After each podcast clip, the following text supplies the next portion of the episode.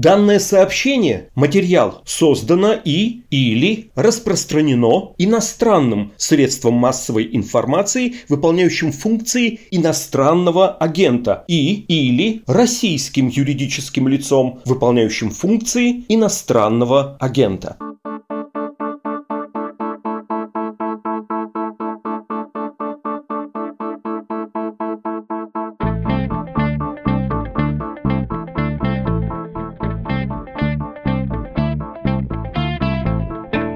Эти слова про иноагента, это, конечно, странно звучит. Не то указание на лишенца, не то на врага народа. Ну как после такого не процитировать в стык сегодняшнюю новость ТАСС, а конкретно приведенные агентством слова начальника всей российской тюремной системы Александра Калашникова. Итак, цитата. «Недавно Владимир Владимирович Путин встречался с руководителями азиатских регионов Таджикистан, Узбекистан. Речь шла о том, как наладить поток мигрантов для наших объектов, где не хватает рабочей силы, но мы в в свою очередь, реально готовы организовать. Это будет не ГУЛАГ, это будут абсолютно новые, достойные условия. Короче, директор ФСИН Калашников уже не в первый раз заявил о том, что нужно больше использовать труд заключенных для нужд народного хозяйства. Вот давайте оттолкнемся от этого его последнего заявления и обсудим сейчас труд заключенных. Как он устроен в России? Какие у него задачи? Воспитательные, экономические или, может быть, тут не хочется верить грязным инсинуациям, первостепенный произвол и коррупции, как с подневольным трудом обстоят дела в других странах и какую роль вообще должен играть труд заключенных в их жизни и в жизни общества. Скоро приступим. А, да, это подкаст «Что случилось?» о новостях, которые долго остаются важными. Меня зовут Владислав Горин.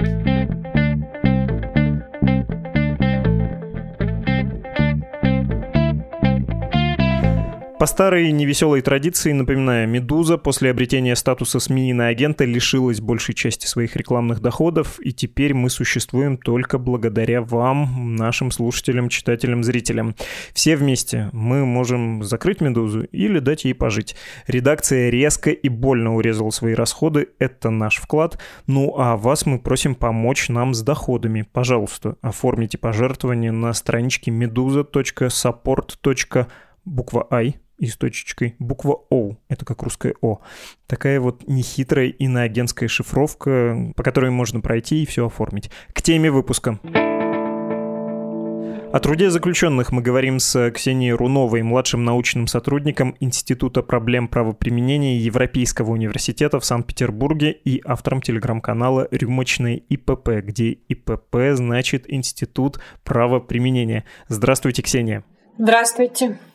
Вы, если я не сбился со счета, третий раз у нас в подкасте. Я, пользуясь случаем, хочу вам несколько добрых слов сказать и за знания, которыми вы щедро делитесь, и за смелость, потому что у нас уже были случаи, когда собеседники в последний момент отказывались от разговора из-за статуса СМИ на агента у «Медузы». Спасибо вам. Ну и вообще надо добрые слова как-то успевать говорить, вдруг потом не будет возможности. Ну да. Давайте про последние заявления директора ФСИН поговорим сперва, потом перейдем к более общим вопросам. Причем нужно обсудить, видимо, обстоятельно эту новость, потому что многие, кто ее прочитал, в том числе прочитав только заголовок, я думаю, испугались. Там есть куча красных маячков, они прям сияют. Это такие словосочетания, как труд заключенных, трудовые лагеря, принудительные работы. Это будет не ГУЛАГ. Ну, то есть э, создается полное впечатление, что все-таки будет архипелаг и, знаете, не канарский. Давайте вместе прочитаем текст новости, чтобы не наводить панику, чтобы ее, может быть, снизить или наоборот насторожиться. В общем, по ТАСС я процитирую. Директор Федеральной службы исполнения наказаний ФСИН Александр Калашников предложил организовать трудовые лагеря для осужденных, имеющих право на принудительные работы на крупных объектах, где не хватает рабочей силы и работают мигранты. Об этом он сообщил на, какая ирония, Координационном совете уполномоченных по правам человека в Красноярске. Ираке. И тут э, дальше сообщается про Узбекистан, Таджикистан, что вот оттуда приезжают мигранты. Дальше прямая речь. В настоящее время, с учетом нашего законодательства, среди лиц, которые содержатся в исправительных учреждениях, это 482 тысячи человек, порядка 188 тысяч, имеют право на такое исполнение наказания, как принудительные работы. Недавно Владимир Владимирович Путин встречался с руководителями азиатских регионов Таджикистан, Узбекистан. Речь шла о том, как наладить поток мигрантов для наших объектов, где не хватает рабочей силы, но мы в свою очередь реально готовы организовать, это будет не ГУЛАГ, это будут абсолютно новые достойные условия, потому что этот человек уже будет трудиться в рамках общежития или снимать квартиру при желании с семьей получать достойную зарплату, сказал Калашников.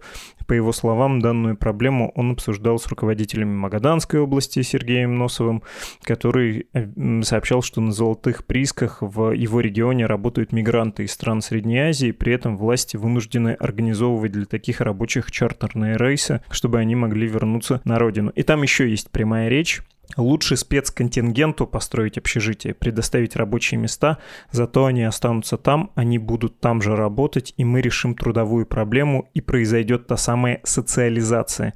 Там есть несколько важных слов в этой новости про социализацию в частности. Ну вот сначала общее впечатление. Вас эти слова, они скорее настораживают, ну потому что это все в наших условиях э, обернется ужесточением режима для заключенных, или радуют. Все-таки начальник ФСИН говорит про какую-то социализацию. Я еще напомню просто, что в этом году и он говорил про уборку мусора силами заключенных в Арктике, и коммерсант писал про то, что правительство думает заключенных привлекать к строительству Байкала-Амурской магистрали. Вот этот комплекс инициатив вас скорее пугает или радует? Ну, сложно сказать, тут э, могут быть эмоциональные какие-то оценки, но я вот, наверное, хочу начать с того, что, наверное, многие не совсем понимают, что принудительные работы, о которых говорил как раз директор СИН, это не какая-то часть э, наказания в виде лишения свободы. То есть вот человека посадили, и он еще как бы так принудительно отправляется куда-то в Арктику, и, значит, там работает, э, вот не может там от этого отказаться, и все такое. То есть, в общем, это тогда очень похоже действительно на советский практический опыт. Но принудительная работа — это у нас отдельный вид наказания. Это считается более мягким видом наказания, то есть его назначают либо отдельно, ну вот сразу, да, суд назначает принудительную работу, либо как замена наказания в виде лишения свободы на принудительную работу. В чем он заключается? То, что действительно люди живут в общежитиях, либо даже там по истечении какого-то времени могут снимать там жилье, у них э, более свободный режим, то есть они, например, имеют право иметь телефоны, там интернет, выходить из этих общежитий в выходные там и так далее. Да? Это более мягкий режим, чем в колониях. То, что в народе называется химия, потому что раньше отправляли строить химические предприятия. Да.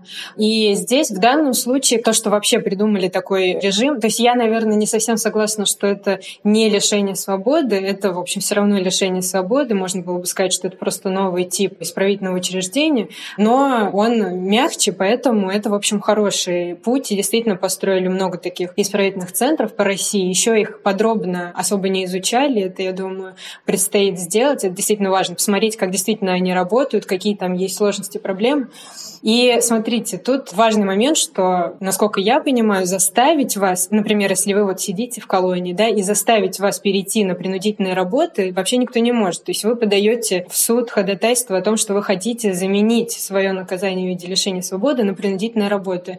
И, честно говоря, мне даже писали заключенные, не знаю, какими способами, так анонимно, что вот у нас там в регионе почему-то нас не переводят, а вот мы бы хотели, чтобы нас перевели на принудительные работы. То есть это просто так называется, а вообще вот хотели бы, чтобы их перевели в исправительный центр, вот в чем дело. И там они бы как-то смогли работать. Это первый момент. То есть важно здесь что? Вот какая-то добровольность. Я, ну, это сейчас все равно гипотетически, мы не знаем, как это будет на самом деле устроено, но если это будет добровольно, то есть, во-первых, он вот подаст ходатайство в суд, и он будет понимать, на что он может рассчитывать. Не так, что вот ему назначили принудительную работу, и потом мы сказали, он-то думал, что он останется в том же городе, например, там есть исправительный центр, например, где живет его семья и так далее. А ему раз и говорят, а все, мы тебя там в Республику Коми отправляем, а он сам там из Санкт-Петербурга. Ну, вот если таких вещей не будет, и, в общем-то, у нас же недавно приняли поправку в Уголовно-исполнительный кодекс, что ты имеешь право написать заявление, и твой родственник может написать заявление о том, что ты хочешь отбывать наказание, ты имеешь право отбывать наказание там, где место твоего жительства и место жительства твоих родственников, либо в ближайшем регионе, если нет мест в этом. То есть этому тоже ведь не может противостоять противоречить вот эта новая идея про принудительные работы. То есть э, вот про что я говорю, что принудительно, вот так вот, как мы это все понимаем, там, как в ГУЛАГе отправляли действительно там куда-то далеко от семьи и так далее, при этом не добровольно, когда человек на это не соглашается, такого вот быть не должно, и я надеюсь, что такого не будет. Если принудительные работы не принудительные, то есть э, если этот бюрократический термин не буквально понимать, то это даже скорее будет хорошо, многие смогут выбрать это для себя. Да, да, да. И э, это смягчение наказания, потому что более мягкий режим.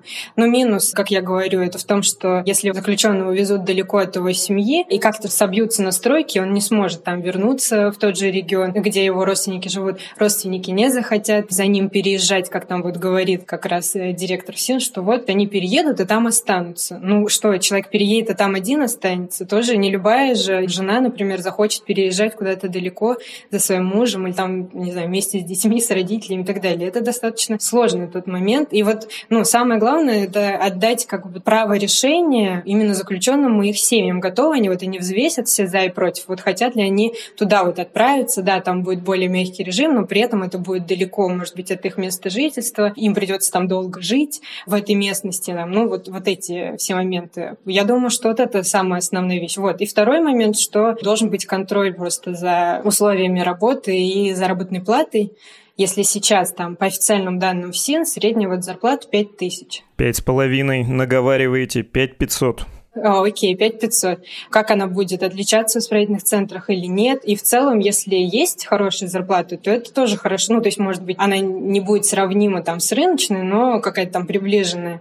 Это хорошо, потому что человек сможет накопить какие-то деньги на первое время после освобождения. Это очень важно. Потому что, да, чтобы первое время жить и там снимать квартиру, то же самое, искать работу и так далее. С этим разобрались. Очень хорошо, что отделили химию от жизни, от тюремной жизни, от российской жизни. Вот последние слова конкретно, не самые страшные, но напомню, были еще инициативы и про Арктику, и про БАМ. И давайте поговорим, может быть, э, в немного более общем смысле про то, как устроен труд в российской пенитенциарной системе, в том числе труд людей вот в колониях по месту отбытия их наказания. На каких это все методических принципах базируется? Правильно ли я понимаю, что все еще идеологически это такая раннесоветская посылка, что труд облагораживает облагораживает, он перевоспитывает. Ну, труд считается основным критерием для хорошей характеристики и получения условно-досрочного освобождения. То есть хорошие характеристики от учреждения. Очень важно, чтобы вы работали, чтобы досрочно освободиться. Поэтому, да, ну, видимо, это считается базовым критерием исправления того, что человек готов что-то сделать для того, чтобы показать, что он справился, что он готов к жизни на свободе. Кажется, в этом есть какая-то методическая ошибка, нет? Э, ну, просто если ты живешь в пролетарском социалистическом государстве, то понятно, всякий трудящийся, он положительная фигура. А если ты живешь э, в немного более сложно устроенном мире, то труд, э, тем более не вполне свободный, уже не кажется таким однозначным критерием твоей возможности вернуться в общество. Ну, насколько это справедливо, наверное, мне сложно тут сказать. Но первое, есть еще момент, что если ты учишься, находясь в местах лишения свободы, это тоже очень важный критерий. Если ты получаешь вот это профессиональное образование, которое там дается, там есть да, филиалы, училища и так далее, это тоже. И в целом труд, он во многих тюремных системах является там основой тоже отбывания наказания да, в виде лишения свободы. И тут надо сказать так, что работа, она должна должна существовать, но наряду с ней просто должны быть еще другие реабилитационные программы, которые направлены на те или иные потребности заключенных, специфические. Ну вот, например, если у вас человек э, совершал преступление во многом потому, что он наркозависимый, но это было связано, там это важная какая-то вещь. И исправит ли его труд, ему поможет то, что у него длительная ремиссия в какой-то степени, ему это поможет. Но поможет ли ему в данном случае работать? То есть насколько это эффективно в данном случае будет? Может быть, стоит ему еще участвовать в какой-то там реабилитационной программе, групповой психотерапии, например которые там у нас есть, вот анонимные наркоманы, например, на свободе. Но в тюрьме практически нет таких программ. А может быть, она была бы более эффективна в данном конкретном, вот специфическом случае. Не только труд, и все-таки, наверное, другой фокус нужен. Не будешь работать и станешь человеком, а труд для того, чтобы ты был, во-первых, чем-то занят конструктивным, с осязаемой целью, то, что тебя будет упорядочивать, то, что будет твою жизнь делать в этих специфических условиях менее бессмысленный. Ну и, кроме того, да, для адаптации на воле, чему-то научиться, чтобы ты вышел и легче вернулся в общество, нашел работу. А у нас, вы сами сказали, что труд еще условие освобождения. Можно ли сказать, что в нашей системе фокус сбит, и труд э, является способом подчинения и контроля? Тут я довольно широкий список э, ненаучных э, совершенно источников могу вспомнить, от Солженицына с Шаламовым до Довлатова, который, как известно, служил надзирателем, и воспоминаний участниц группы Пусирает про то, как в тех условиях, которые они наблюдали, или когда они сами были заключенными, они действительно говорят о том, что труд — это средство контроля, изматывающий, длительный, плохо организованный, как будто намеренно бессмысленный, что-то типа муштры в армии. И если ты не подчиняешься, то ты должен быть, ну не знаю, это экстраординарные обстоятельства, они ставят тебя в очень экстремальное положение. Ну, не знаю, может, ты, конечно, вор, и как там у Довлатова руку себе готов отрубить, чтобы не работать на лесоповале, чтобы вот таким образом радикальным а, продемонстрировать свое неприятие системы. Но большинство именно таким образом демонстрирует подчинение. Труд — это средство подчинения, это муштра в российской тюрьме. Ну, в каком-то смысле, да. В общем, многое направлено в исправительной системе на то, чтобы установить дисциплину. Но первое, с чем это связано, об этом нужно сказать, что просто именно с самими заключенными работает достаточно мало сотрудников. То есть э, вот э, занимаются как раз там, предположим, их дисциплинированием или их воспитанием, как ты это ни назови, но мало сотрудников. Когда у вас на одного начальника отряда 100, предположим, человек, там, может быть, от 50 даже чуть ли не до 200, в больших тюрьмах. У вас парочка соцработников, парочка психологов. Просто как бы у вас не очень получается по-другому по-другому установить дисциплину, по-другому с каждым найти общий язык, с каждым там поговорить. То есть, когда у вас было бы, ну не знаю, 10 человек на одного заключенного, вы бы знали каждого из них там подоплеку, все, что у него там происходило в жизни до, что у него происходит сейчас и после будет происходить. И, возможно, вы могли бы, да, действительно как-то лавировать и более какими-то бережными методами, может быть, с этим справляться. Но вот этот момент, что такая как бы скучность заключенных, и при этом не не такое большое количество сотрудников, которые работают, выполняют социальную, психологическую работу. Поэтому они вот прибегают к таким методам. Да. И второй момент, что это все равно в некотором смысле наследие, передается опыт, каким образом устанавливать дисциплину, каким образом избегать каких-то эксцессов, там, проблем и так далее. И что вот такое дисциплинирование, оно показало эффективность, оно показало, что там не случается каких-нибудь бунтов или там заговоров там, грубо говоря. Все, значит, будем таким образом. Да, ну, в этом смысле труд — это просто один из э, таких способов. И труд действительно чаще всего неквалифицированный, просто еще потому, что нет столько квалифицированных рабочих мест, это первый момент, и потому что сами заключенные не квалифицированы, большая часть из них, и их нужно обучать каким-то специальностям. То есть тут вот такой двусторонний момент. И нет столько мест рабочих квалифицированных, и нет столько возможностей там их э, научить, нет мотивации к этому обучению. Но, тем не менее, какой-то исправительный эффект э, имеет это. Вот эта схема, да, я сел в тюрьму, да, так случилось, и да, например, я не получил образование, и у меня большие проблемы были в жизни, но я в тюрьме чему-то научился, вышел, и это мне помогло. Это в России срабатывает, то, к чему стремятся во многих странах, которые, ну, более гуманистичную построили систему исполнения наказаний, так скажем. Из того, что мне рассказывали бывшие заключенные, даже если они чему-то учились, например, в училищах профессиональных там внутри колонии, они не стали работать по специальности. Но у меня не исчерпывающая как бы выборка, может быть, кто-то и смог это применить. Скорее, люди говорят о том, что они просто не хотят туда возвращаться, потому что это потеря времени, они поняли, что они сами там, ну, предположим, довели себя до того, что попали в это место, это уже было для них там как бы дно, да, они оттолкнулись от дна, и все, больше они не хотят туда возвращаться. Вот этот момент как помогает, выйдя, сделать какое-то усилие, предпринять попытки снова туда не попасть. Вот. А насчет того, чтобы именно как-то труд их исправил, таких, по крайней мере, я не слышала мнений. Если говорить еще про деньги, мы упомянули с вами эту цифру, 5500 рублей, это причем с 2021 года, раньше было еще пониже, 3000 с копейками, 3600, что ли, была средняя зарплата заключенного в России. Ну, в общем, крайне мало. Финансовый стимул в таких условиях работает. Если я попал в тюрьму, и у меня нормальная зарплата, будет ли это хорошим способом тоже поддержать мою связь с миром, потом вернуться мне в общество, если я знаю, что я вот в тюрьме работаю, это поощряется, еще и финансово, и я там, не знаю, могу свою семью обеспечить хотя бы пропитание им. На 5500 не получится, но вот 10, 15, 20 тысяч во многих регионах это уже сумма, на которую можно, ну, хотя бы поесть. Финансовое довольствие должно увеличиваться по уму? Да, смотрите, мне некоторые как раз рассказывали, что у них была нормальная зарплата, но это обычно люди, у которых есть какая-то квалификация, например, там вот электрики. Вот, говорит, я там получал хорошие, в общем, тоже там тысяч пятнадцать, ну сколько-то вычиталось, но вот у меня было достаточно денег, в общем.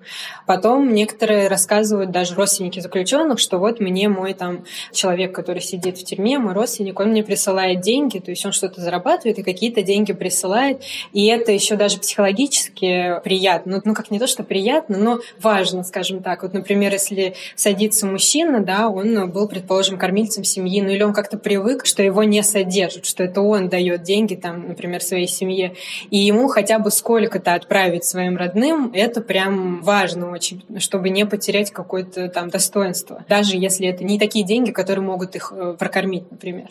Так что такое есть. Потом побольше зарплаты получают люди, которые выполняют какую-то административную работу в исправительных учреждениях. Это дневальные, там так называемые завхозы, их неформально называют, всякие их помощники. Просто их мало достаточно, то есть это малая часть. Может быть, библиотекари тоже как-то побольше получают. Вот, они тоже могут и накопить, и отправить деньги. Также в некоторых учреждениях есть, если неформальный рынок, тоже таким образом можно что-то заработать. И что касается повышения зарплат, ну, конечно, это повысит мотивацию к труду, к работе и улучшит э, какое-то психологическое там состояние. Но очень сильно повышать, очень интересно, я недавно слушала доклад э, про итальянские тюрьмы, и там как раз рассказывали об исследовании о том, что вот э, в итальянских тюрьмах зарплата заключенных 7 евро в час. Это очень много. Это даже для Италии очень хорошая зарплата. И проведя вот исследование большое такое количественное, они пришли к выводу, что с увеличением вот этой зарплаты, с увеличением количества часов увеличивается вероятность рецидива этих же людей. То есть они там индивидуально смотрели. И получается, что объяснением может быть то, что тюрьма становится очень привлекательным местом, чтобы прийти туда поработать, заработать денег, уйти, пожить на свободе и опять вернуться. То есть очень большая зарплата зарплата может снижать вот этот эффект там устрашения, эффект, что ты попадаешь все-таки в место, где должны быть более ограниченные условия, а не то, что ты будешь получать больше зарплаты, чем на ту, которую ты мог бы рассчитывать на свободе при той же там квалификации, при той же дисциплине и так далее. Так что как раз был вывод этого исследования, что, возможно, зарплата явно не должна превышать рынок, и она, наверное, даже не должна быть прямо на уровне рынка, но она должна быть достойной. И при этом должно повышаться обучающий эффект вот этой работы, что человек действительно начинает обладать какой-то квалификацией, опытом там и так далее, и вот он выйдет и сможет на свободе применить эти знания и получать там какую-то рыночную более-менее зарплату.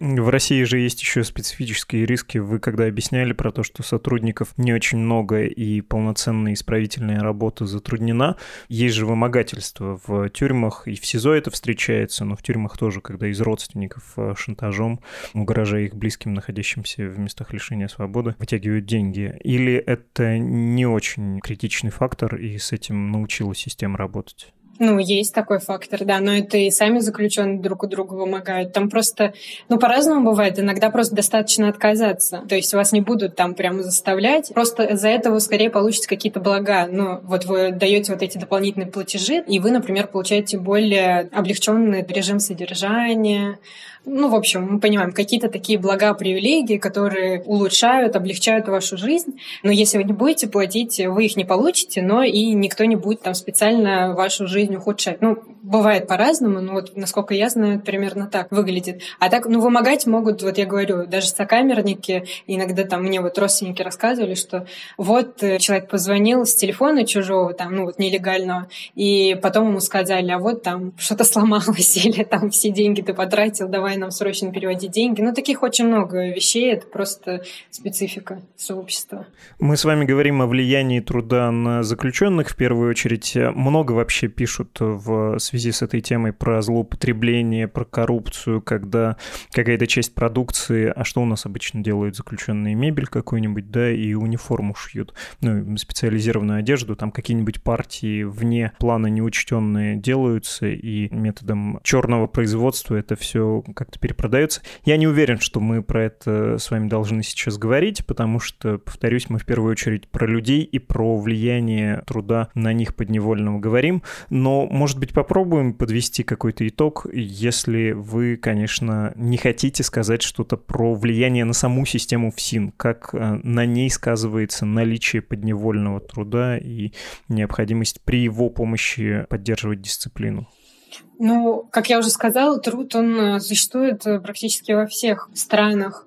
И тут отражается просто сама вот специфика работы сотрудников. Они труд таким же образом используют, как и другие способы дисциплинирования там в исправительных учреждениях. Поэтому и в целом, хотя согласно Уголовно-исполнительному кодексу, у нас и так, если ты лишен свободы, ты не можешь отказаться от работы. Но она должна быть оплачиваемой там и все такое. Но при этом отказаться они могут. Они отказывают отказываются, и большая часть не работает даже среди трудоспособных. И они просто таким образом отказываются еще и от условно-досрочного, например, освобождения, от более приятных условий и содержания. То есть это я к тому говорю, что это всегда и было. То есть вроде бы он и подневольный этот труд, а вроде бы можно отказаться, но потеряв какие-то блага, привилегии. Вот. Тут еще важно какой момент, что вот всегда критикуют исправительную систему, что не хватает рабочих мест, не могут всех трудоустроить, и как-то вот люди сидят без дела, и они ничему и не учатся, и не работают. В общем, непонятно, что происходит. Так э, в этом-то и проблема, что просто не выходит почему-то именно внутри колонии или как-то при колониях сделать достаточное количество филиалов каких-то предприятий, например, да, получить достаточное количество заказов для того, чтобы всех трудоустроить. И, возможно, в этом ответ, зачем они придумали вот эти исправительные центры, да, чтобы они были при каких-то предприятиях, а не наоборот, когда филиал при колонии.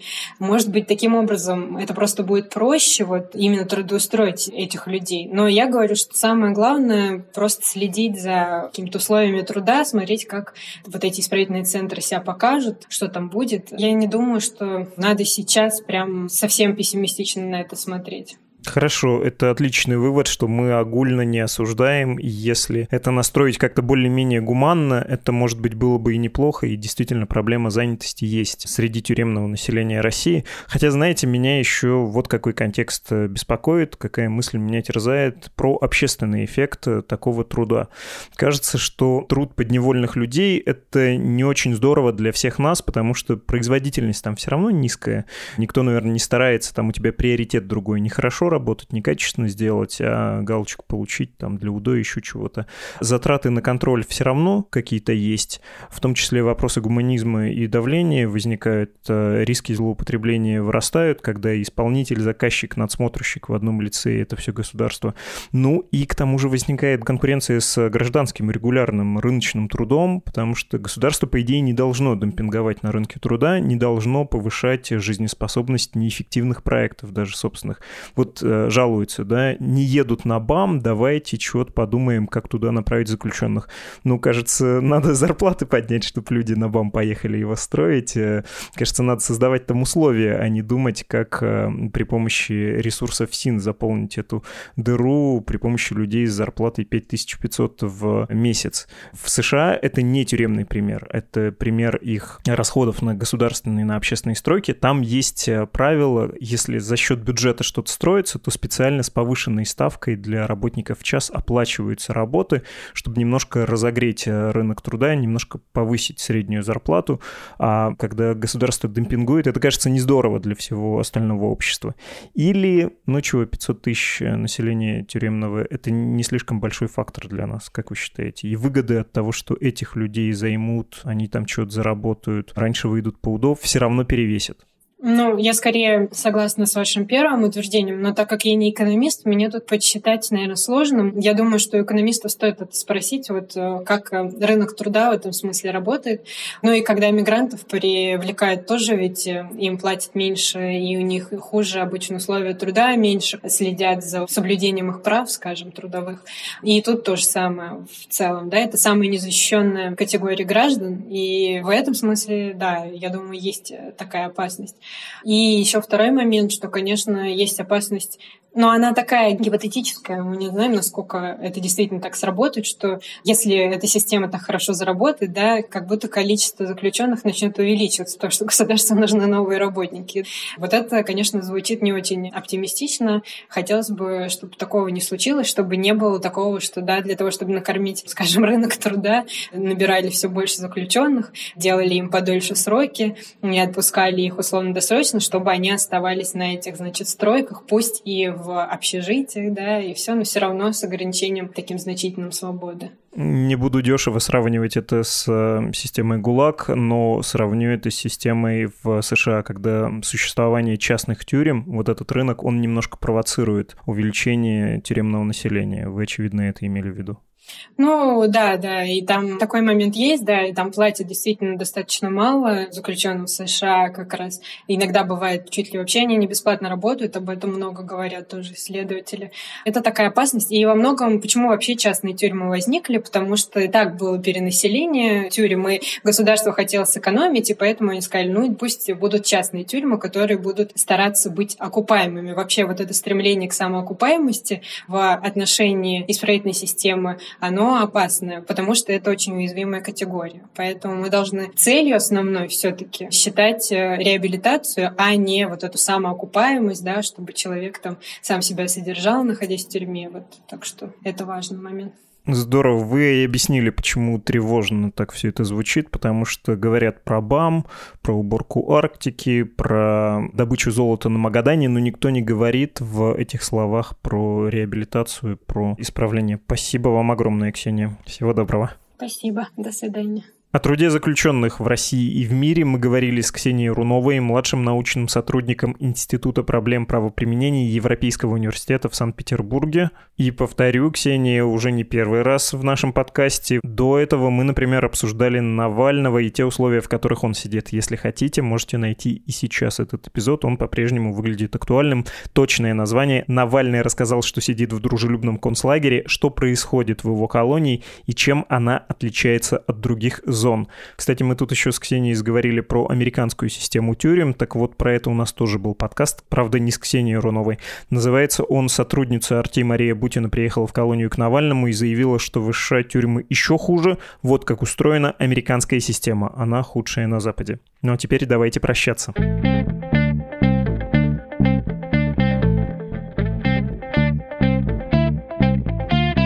Вы слушали подкаст «Что случилось?» о новостях, которые долго остаются важными. И снова напоминаю, «Медуза» теперь не может существовать без вашей поддержки, поэтому, пожалуйста, пройдите на страницу support.meduza.io и оформите пожертвование для нас. В идеале, конечно, регулярные. Это позволит нам лучше планировать свой бюджет. Не деньги, но ваше мнение, ваши мысли, ваши письма я жду по адресу подкаст собака и через Telegram «Медуза loves you». До свидания.